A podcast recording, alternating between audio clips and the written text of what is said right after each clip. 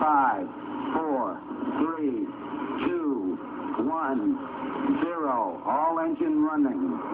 Liftoff. We have a liftoff. Hello, welcome to Star Bites, the astronomy podcast for people interested in the cosmos. My name is Doug. I'm Brian. I'm Jessica. And I'm Yasmin. Welcome to the third and last part of our special general relativity episode. Woo, we this made is it. the final chapter. You've all made it. It was tough. I know it was. It was very confusing. Well, it's about to get harder. we are going to talk today about general relativity. So think everything we've talked about in the last episode, but change it. We're not going to keep the velocities constant anymore. Screw that. We're going to make everything accelerating and we're going to put gravity in the mix and it's going to get messy. So, last time we ended off talking about Einstein having what he called the happiest thought of his life. And this is what has been later known as the equivalence principle, which is incredibly important to understanding what general relativity is all about. Um, does anybody want to jump off and explain the equivalence principle? Yeah, since I since I brought it up last time. Uh, so Einstein, sitting there in 1907, had had this thought. right. It's a it's a little bit of a dark thought, but it was his happiest thought. He said, "What if you have someone jumping off of a off of a building?" So Einstein said that this person falling off of a building would not actually be experiencing gravity. Person falling from the building might disagree. but no gravity. Uh, and the idea of this is what we call free fall. And um, really, uh, what the what the idea, the main idea here, is that if you're in the same frame, then it is not you who is falling; it's more so the Earth that is moving up towards you. Um, you are in free fall. It's as if you are in just outer space, just floating, basically. And a good way to think idea. about that is like if you were to jump off of a building with a scale, um, before you jump off, the scale will read whatever your weight is, and then as you're falling, the scale will read zero because it's falling with you. And so you're not experiencing like you're not experiencing the earth pushing up against you. And- yeah, it's truly like a state where you're you're not really experiencing like any other external force acting on you. Mhm. And that's weird to think because you would think, oh, if I'm sitting in my chair, I'm not experiencing any forces. Like I feel fine. Here I am sitting, but it's because you know the gravity of the Earth is like a constant force that we're all experiencing. So it's a state where you can get away from that. Right, and and this was especially weird because, like Jessica said, you're not experiencing a force. So what does that mean about gravity? It means that it's not a real force.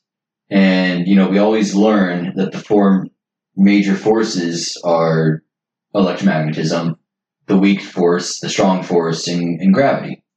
Um, but that really isn't entirely how we should think about gravity when we're talking about general relativity uh, has very very practical applications in how we live our lives because obviously we do experience the effects of gravity um, but in reality it is not really a force and uh, this itself has like can be seen almost mathematically also um, so just quick background of like the electromagnetic force uh, the properties of particles actually has an influence on how that works. So the charge of a particle affects the electromagnetic force. They play off each other.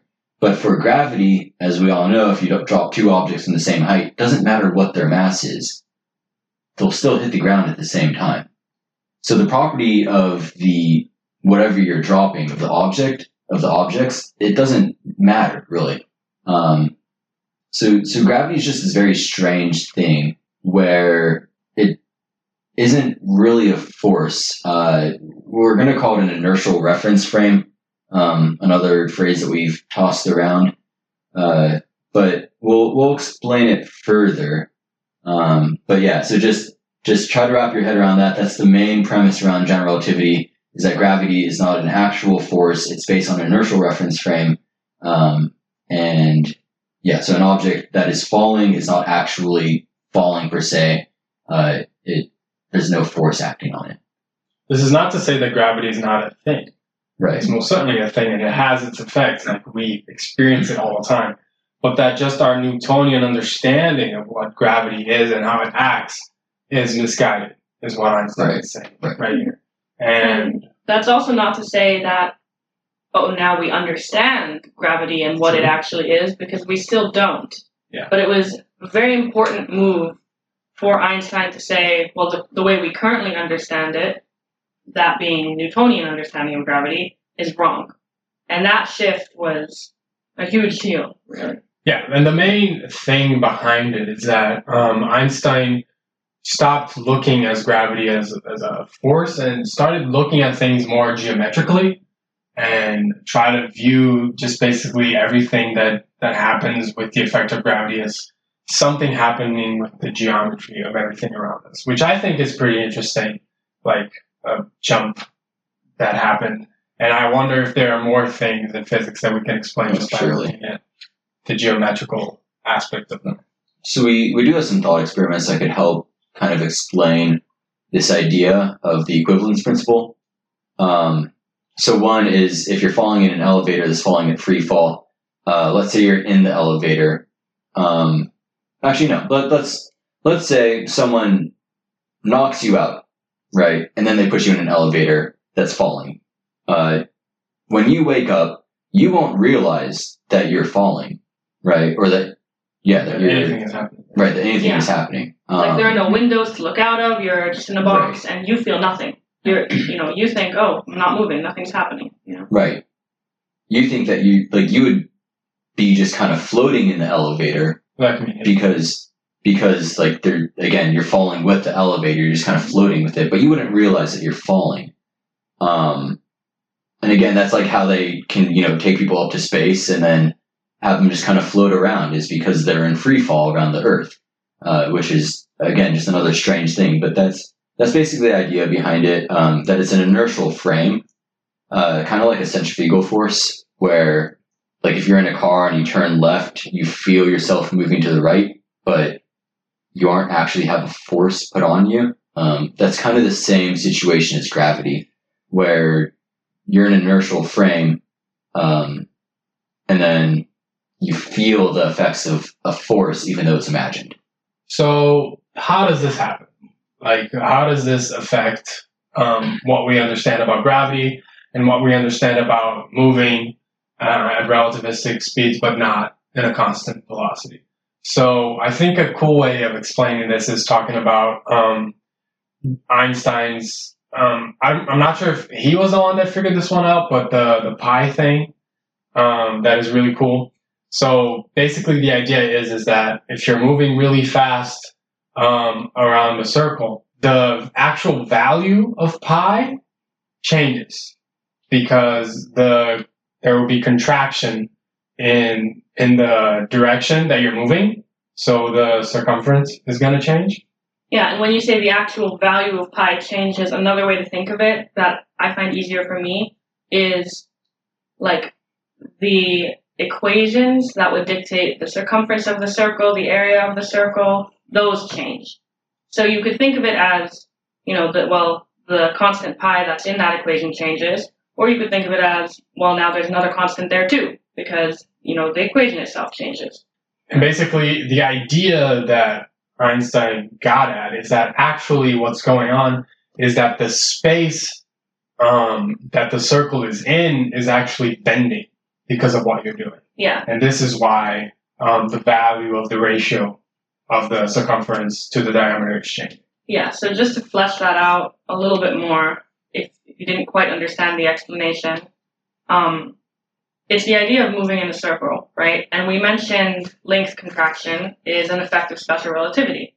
So for the person moving in the circle, you can we can say Doug, right, running around the circle. You're gonna put down a ruler for you know every foot that you're that you're walking. So you're gonna make a line of rulers along the edge of the circle and Jessica and I are watching Doug run, and we're going to say, great, the circumference of the circle is 12 feet. Doug is going to need 12 rulers. He'll put 12 rulers down. Let's ignore the fact that the rulers are straight and the circle is curved. You know, just imagine, just ignore that. Doug is making a It works polygon. it's curved rulers that are 12, that are one feet long. Yeah, curved rulers that are one foot long, right? One, Obviously. one foot of a curved ruler. It's okay, that's beside the point. Um, Doug is putting down these rulers, and Jessica and I are like, awesome, we're going to give you 12. And then Doug will actually do it, and it will not be 12. He will need more than 12. More than 12, I don't know how many, but Yeah. yeah, if he'll be putting them down, then he'll run out, right? Yeah. And that's because, you know, the equation that we would use, Jessica and I use to calculate the circumference of that circle is wrong for a circle that's curved. And why, like, uh, no, a circle in curved spacetime. And the reason why it's in curved spacetime is because Doug, uh, Doug is accelerating around it. And that acceleration is equivalent with gravity. So Not far, explanation. Now so that I've said it, it's far- too confusing. so far we've Yeah. been talking only about distortion in space. Um, soon we're going to get into the idea of space-time. So far, space is actually bending, and that's why the ratio is changing. Wait, can I interject something? Sure. Um, another way you can think about that is if you were to like draw a circle on flat paper, it would have a certain radius. But if you were to like blow up a balloon and draw that, or put that paper on a balloon and measure the radius, then then that would now be more because it has more space to cover because there's a curve on there. Um, so you can see like on a 2D surface it may be shorter, and on a 3D surface it may be different if it's curved. and that was the like the main conclusion I think of general relativity is that space is curved. You know, like, Well, so we have, we have to be careful about about the use of the word curved. Um, so when, when we think curved, we think it's kind of globe shaped, right? And you frequently see if you look up on Google Images general relativity, right? You'll you'll immediately get pictures of space time being bent by some object. Like uh, the typical example is you take a take a blanket, right, and that will stand for space, and you put a ball, a heavy ball in the middle, and it'll bend. It'll drop where that ball is. And that's kind of what we call curved. But It doesn't. but again, like we're not the whole picture. the problem with humans is that we only see in three dimensions. Mhm. Right. And and that's a very that's a two dimensional space using curved as like a three dimensional word. Um, and again, this example of a piece of paper with a circle drawn on it, put over like a ball or a globe, right? Again, it's two dimensional space put on a three dimensional object. So we have to be careful when we use the word curved because it's it's three dimensional space curved in the fourth dimension. which you just can't picture. Right, which we obviously do not have any good ways at all of, of giving you imagery for that. Yeah. So the images we've given are good analogs. So it's mm-hmm. like it's like this, but one dimension up. It's Yeah, It's much harder to. Yeah. Yeah. Much So yeah, we're, we're telling you to envision two dimensions and then add a dimension. Now the cool thing though But in is that- reality, it's three dimensions when you add a dimension. the cool thing though is that we mathematically can solve this. Right? We can't picture it, but Einstein, and that that was where his greatness was, was that he solved this. He he started playing around with higher dimensional space and which we call space time. And you know, actually, the part of the brain that's responsible for like, uh, like seeing things in 3D and like spatially and geometrically viewing things, um, they like Einstein's brain, um, was like taken out of his head after he died, um, and they did like medical research with it, and that part of his brain was like 15% thicker than the average person's. Damn. So He just had a better grasp of dimensions than we You did. just kept thinking about it. Um, so that's pretty interesting what Brian just brought up. Um, the math of it, right? So Einstein had to bring into the table something called tensor calculus, which is just ridiculous. Um, it's too hard, honestly. And Einstein pract- practically like reinvented tensor calculus as he was doing it. There's something called the Einstein notation in tensor calculus. That's something that he came up with.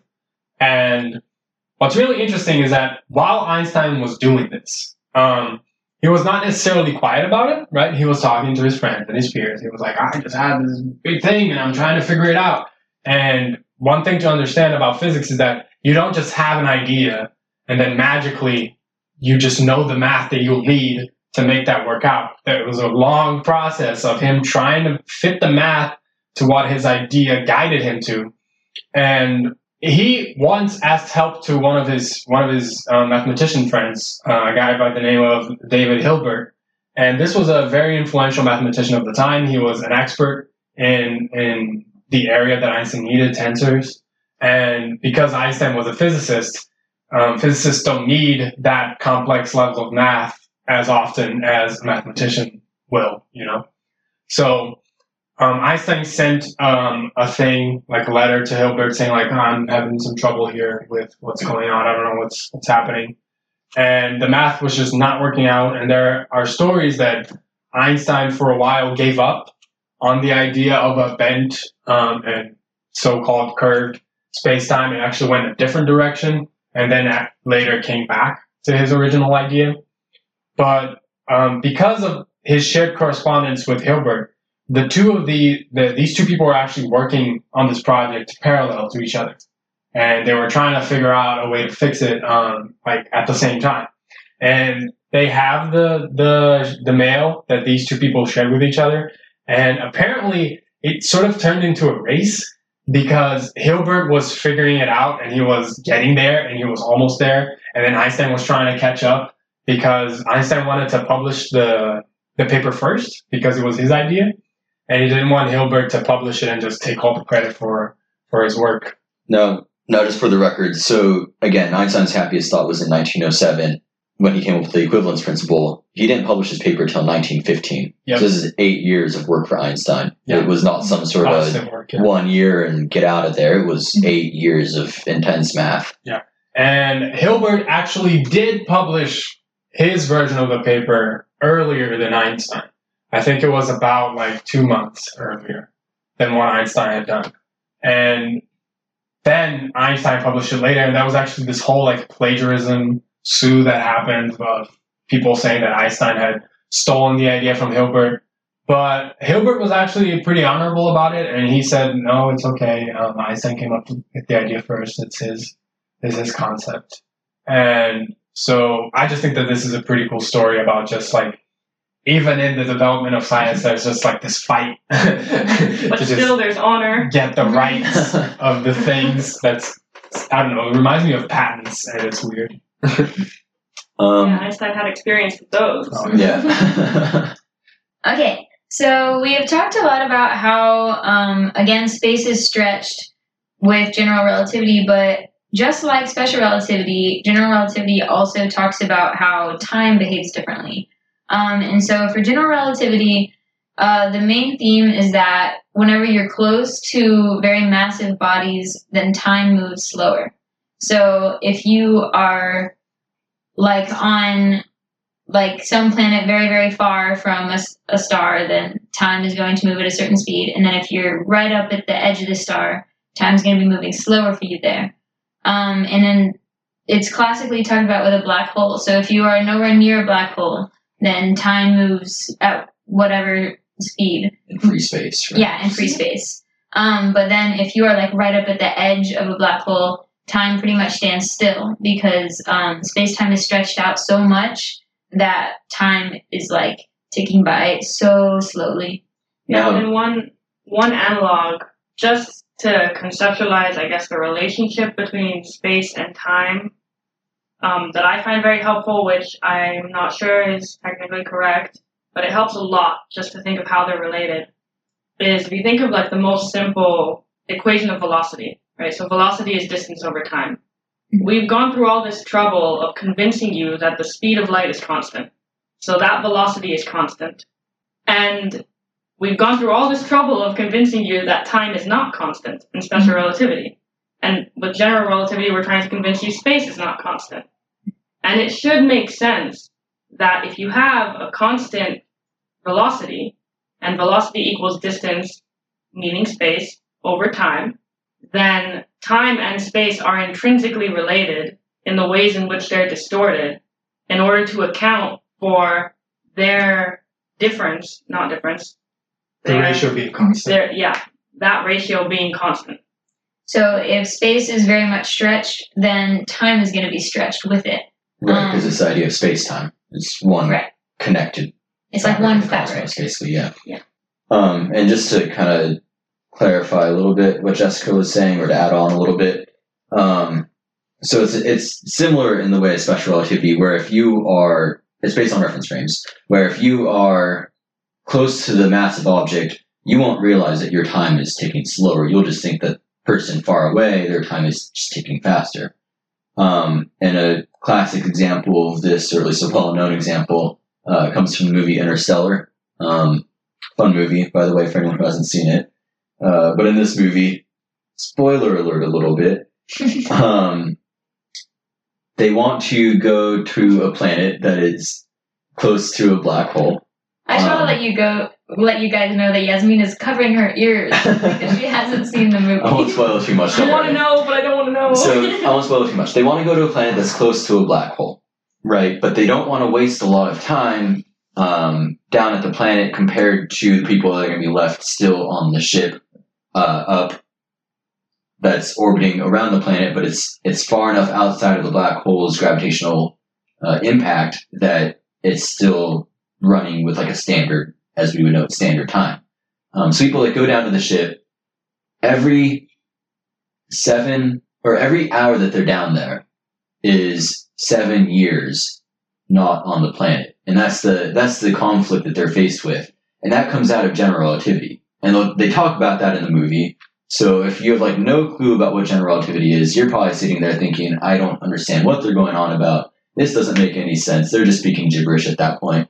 Um, but yeah, that's, that's pretty much all they're saying is when you're down near a massive object, uh, time just moves so much slower that um, for black holes, it's like a ridiculous effect, and you end up having stuff like one hour is seven years uh, in a different frame. So yeah, general relativity has uh, weird implications with time. Um, that's just like a you know cultural example that kind of just goes to show what what Jessica was talking about.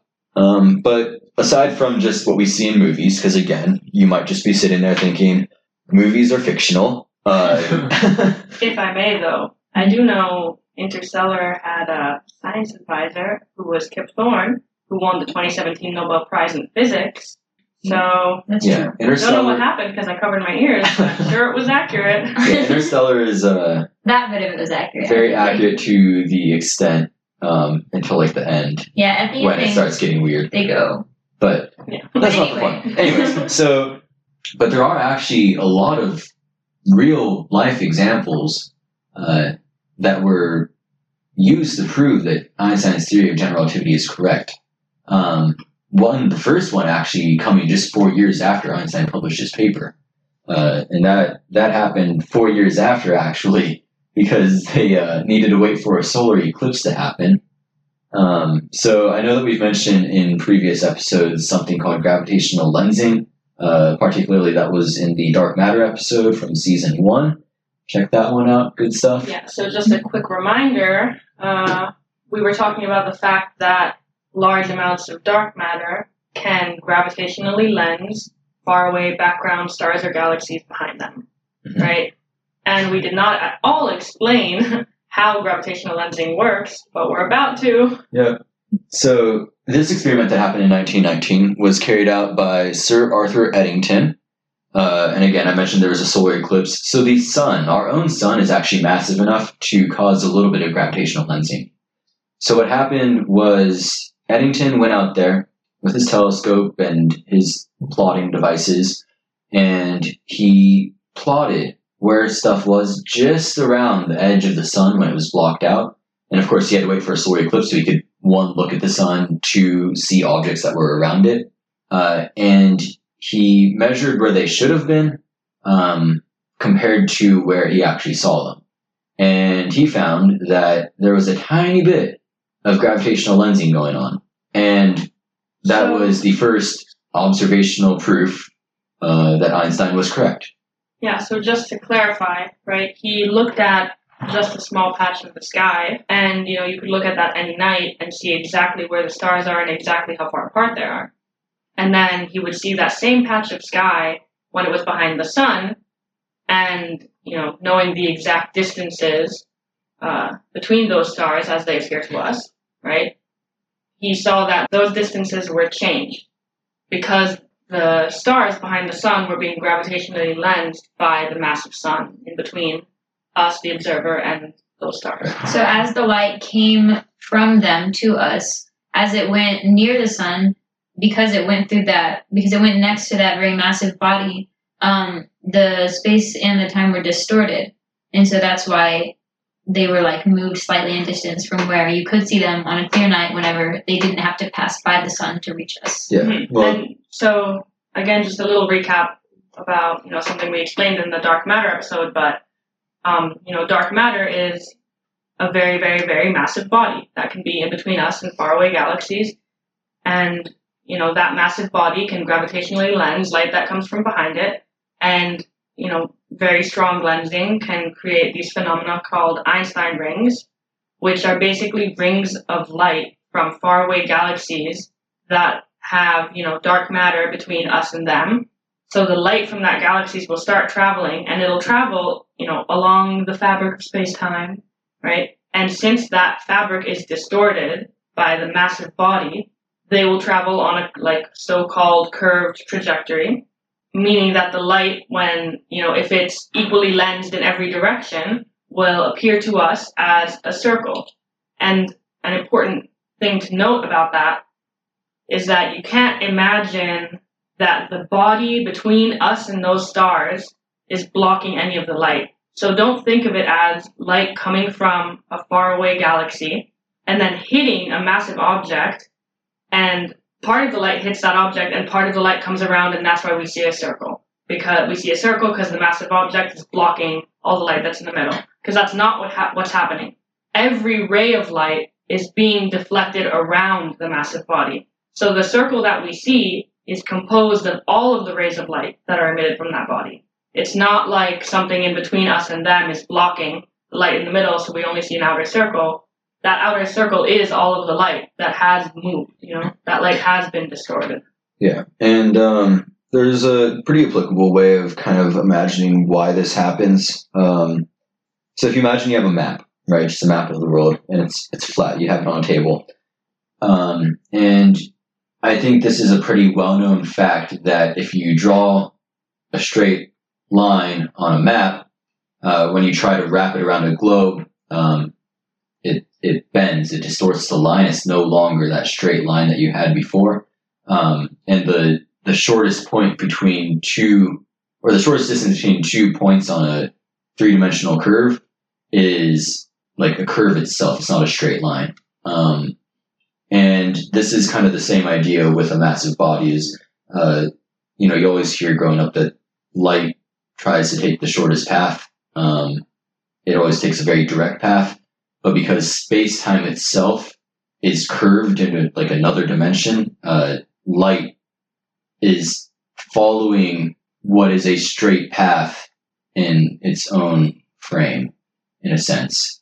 Um, and it's the fact that space time is curved in another way uh, that we think that, like, from for us, it looks like light is bending, but light is still following a straight path just along another dimension, basically. It's weird. Um, but yeah, so uh, gravitational lensing is weird, and we mentioned black holes a little bit as well um, in Yasmin's example. Uh, so black holes actually we didn't have any kind of theory for them before general relativity um, until finally you know Einstein published his paper, and this guy named uh, Schwarzschild he was actually out in the fields in World War One. Um, and I guess in his free time of hiding in trenches, he started to, to plug in values to Einstein's equation. Um, so this guy was very smart also. And he realized that you could have an object that basically uh, is so massive and within such a small radius that light cannot escape its gravitational field, um, which is what we call a black hole. Uh, so, yeah, Einstein's equations actually prove uh, the theory for, well, it gives a theory for a black hole, and then we have proof of black holes just from observational ev- evidence. Uh, but yeah, so out of Einstein's equations also come some of the most popular examples of an astronomical body being black holes. Um, and black holes uh, also do some more cool stuff for us to see with with Einstein's shenanigans, um, of which actually Yasmin works on. Yasmin is our in-house master of gravitational waves. the crowd goes wild. yeah, but um, so Yasmin uh, knows a little bit about how GR works with uh, gravitational waves. So if you want to give us a yeah. quick rundown. So basically, gravitational waves, in short, are ripples in space time. And it's a weird thought because you would think that space time is this thing that we live in and we have no way of detecting it, right? But there are very sneaky experiments made by Nobel Prize winners now uh, where you're able to detect these gravitational waves. So just to give you some sense of how that's created, I guess. Take these really, really massive compact objects like black holes or very heavy stars that disrupt the fabric of space-time and start moving them, right? The same way if you have like a very heavy ball on a blanket and you, you know, roll the ball around in a circle, you're going to see that the fabric of the blanket is shifting as the ball moves through it. And that idea of motion in space-time causing the fabric itself to move turns out to be true with general relativity. So if you envision two very, very heavy bodies rotating around each other, and as they rotate around each other, they start to fall onto each other and at some point merge, right? That's a very dynamic kind of catastrophic event. And if you try to do that with like two bowling balls on a blanket and you see two bowling balls orbiting around each other on a blanket, you're going to see a lot of ripples in the fabric of that blanket. And those ripples are gravitational waves. If those bowling balls, are, bowling balls are black holes. um, so this, the theory of gravitational waves existing really comes from Einstein's time. And it was only proven directly detected in 2015. But yeah, September 14th, 2015 was the first detection of two binary black holes that merged and caused a very catastrophic, very disruptive ripple in space-time. And that ripple came all the way to Earth and was detected by LIGO, which is the gravitational wave interferometer. And as we mentioned back in uh, that Michelson Morley experiment, if you remember all those weeks ago, um, uh, LIGO is an interferometer, right? So it has two perpendicular beams of light that interact with each other and create a diffraction pattern. And depending on how those beams of light are altered, right, the diffraction pattern will be different. So if you have two beams of light that are the same exact length, you'll have constructive interference. And if one of them is a different length, even by like the size of an atom or less, the size of a half, a fraction of a wavelength of light, right? So that that's crazy small. We're talking like a like a couple hundred nanometers. No, how much is a wavelength? 600, 500 nanometers. yeah, Yeah. like that. So you're moving that by maybe 100 nanometers, right? That that's very, very, very, very, very small, right? Microscopic. Yeah, truly. so LIGO is a very, very sensitive interferometer that's seismically isolated from a lot of, you know, things on Earth that might cause those beams to shift and shake, like earthquakes or people just walking and moving and living, anything. It's very, very well constructed experiment, very accurate, very precise. And the smallest little shifts in the lengths of those beams of light will cause an interference pattern that LIGO will record and detect, and that interference pattern will directly correspond to how much space-time is being warped in that instance.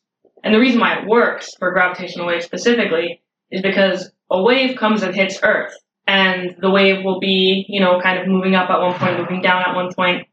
And Earth, since we exist in space-time, as space-time itself is being warped, Earth will be warped. So you can imagine Earth getting really thin and really tall and really fat and really short and like oscillating through those states. So Earth itself is being warped, which means everything on Earth and in Earth and everything in the universe really is being warped because we all exist in space-time, including the beams of light. So the beams of light are being warped. And since LIGO has perpendicular beams of light, one beam of light will be warped in a different way than the other because, you know, the gravitational wave will not change things in two perpendicular directions at the same time. Yeah, so just another interesting kind of consequence of the fact that general relativity exists and gravitational waves exist, and we're finally able to collect and analyze them, is the idea of multi-messenger astronomy. So up until now in our history, really, all the astronomy we've ever done and everything we've ever known about the universe was seen with light. Like even if you want to think back to before we kind of sent probes to space to go like really analyze things up close and directly, um, everything we've ever seen from the universe is, is that information is conveyed with light. So all of astronomy is like an analysis of light. And, you know, in the past hundred years or so, we've done some particle physics and gotten some cosmic muons and cosmic neutrinos and things like that. And that added another messenger to our understanding of the universe, right? A physical messenger, like these cosmic particles. And now gravitational waves are a third messenger because these movements in space-time give us an absolutely new or a completely new viewpoint into the universe. A completely new window that we've never really looked through before. And it's kind of brand new and a lot's known about it and a lot isn't. So it's a really, really interesting field to be working in because there's so much room for expansion and there are so many things that can only be really seen through this lens. And I think it's kind of awesome that we're at a point in history where we're finally getting to this multi-messenger astronomy where we can look at one event and see the particles that came from it and see the light that was emitted from it and see the effect it had on space-time. hmm And something really cool, especially about LIGO doing this, is that before, whenever we had different messengers, um, it was usually like we could either observe something or we could physically uh, have this muon or something. But with like LIGO's recent detection of like a neutron star merger, um, we could see that in LIGO's gravitational wave detection, and we could also um, see that in the like electromagnetic spectrum. If we like looked in that spot, we could see the flash from that happening. So we saw the same event from two different like messengers, and that's something that's really cool. And like also that really corroborates that because now if the same event is sparking two different things, then we can be more sure that that event did happen and is what we thought it was. Um, so that's something that's really new and groundbreaking that's going on right now. Yeah. And that binary neutron star merger was the first time. Yes, and that was like in August or something, right? Yeah. Um, so just in case you still don't believe all of this and you don't believe that uh, that gravity is just nothing more than an inertial reference frame, there is a quick in-house experiment that we can tell you about. Um, so if you want to just take your car, right, you don't need a train or or an atomic clock this time. You just take your car and you hang a weight from it, from like just on the inside, and then you also attach a balloon from a string, um, so it's just kind of floating in the car, and then you accelerate. You'll notice that the weight will swing back while the balloon will swing forward, um, and this is because it's in, a, in an inertial accelerated frame now. Um, and the interesting part about this is if you kind of imagine if your car is on a slanted hill also, gravity would have the same effect, where the weight would swing towards the back of the car while the balloon would move forward. So if you're accelerating at 9.8 times, or if you're accelerating at 9.8 meters per second squared um, in your car, it will actually have the same configuration as if you were just in a gravitational field pointed upwards. Um, or pointed in that direction that you're moving also. Uh, so yeah, it's it's strange, um, but yeah, gravity basically is nothing more than an inertial reference frame, uh, which is pretty cool and pretty weird. Uh, but with that, I think we're out of time. Um, yeah, relativity is a really hard topic. We encourage everyone to look more into it if they want to. Uh, of course, we'll include links and pictures to help everyone kind of imagine this stuff. Um, but yeah, for that, uh, thank you for listening to us talk about one of the most interesting topics in science. Uh, I'm Brian. I'm Jessica. I'm Yasmin. I'm Doug. See you guys next time.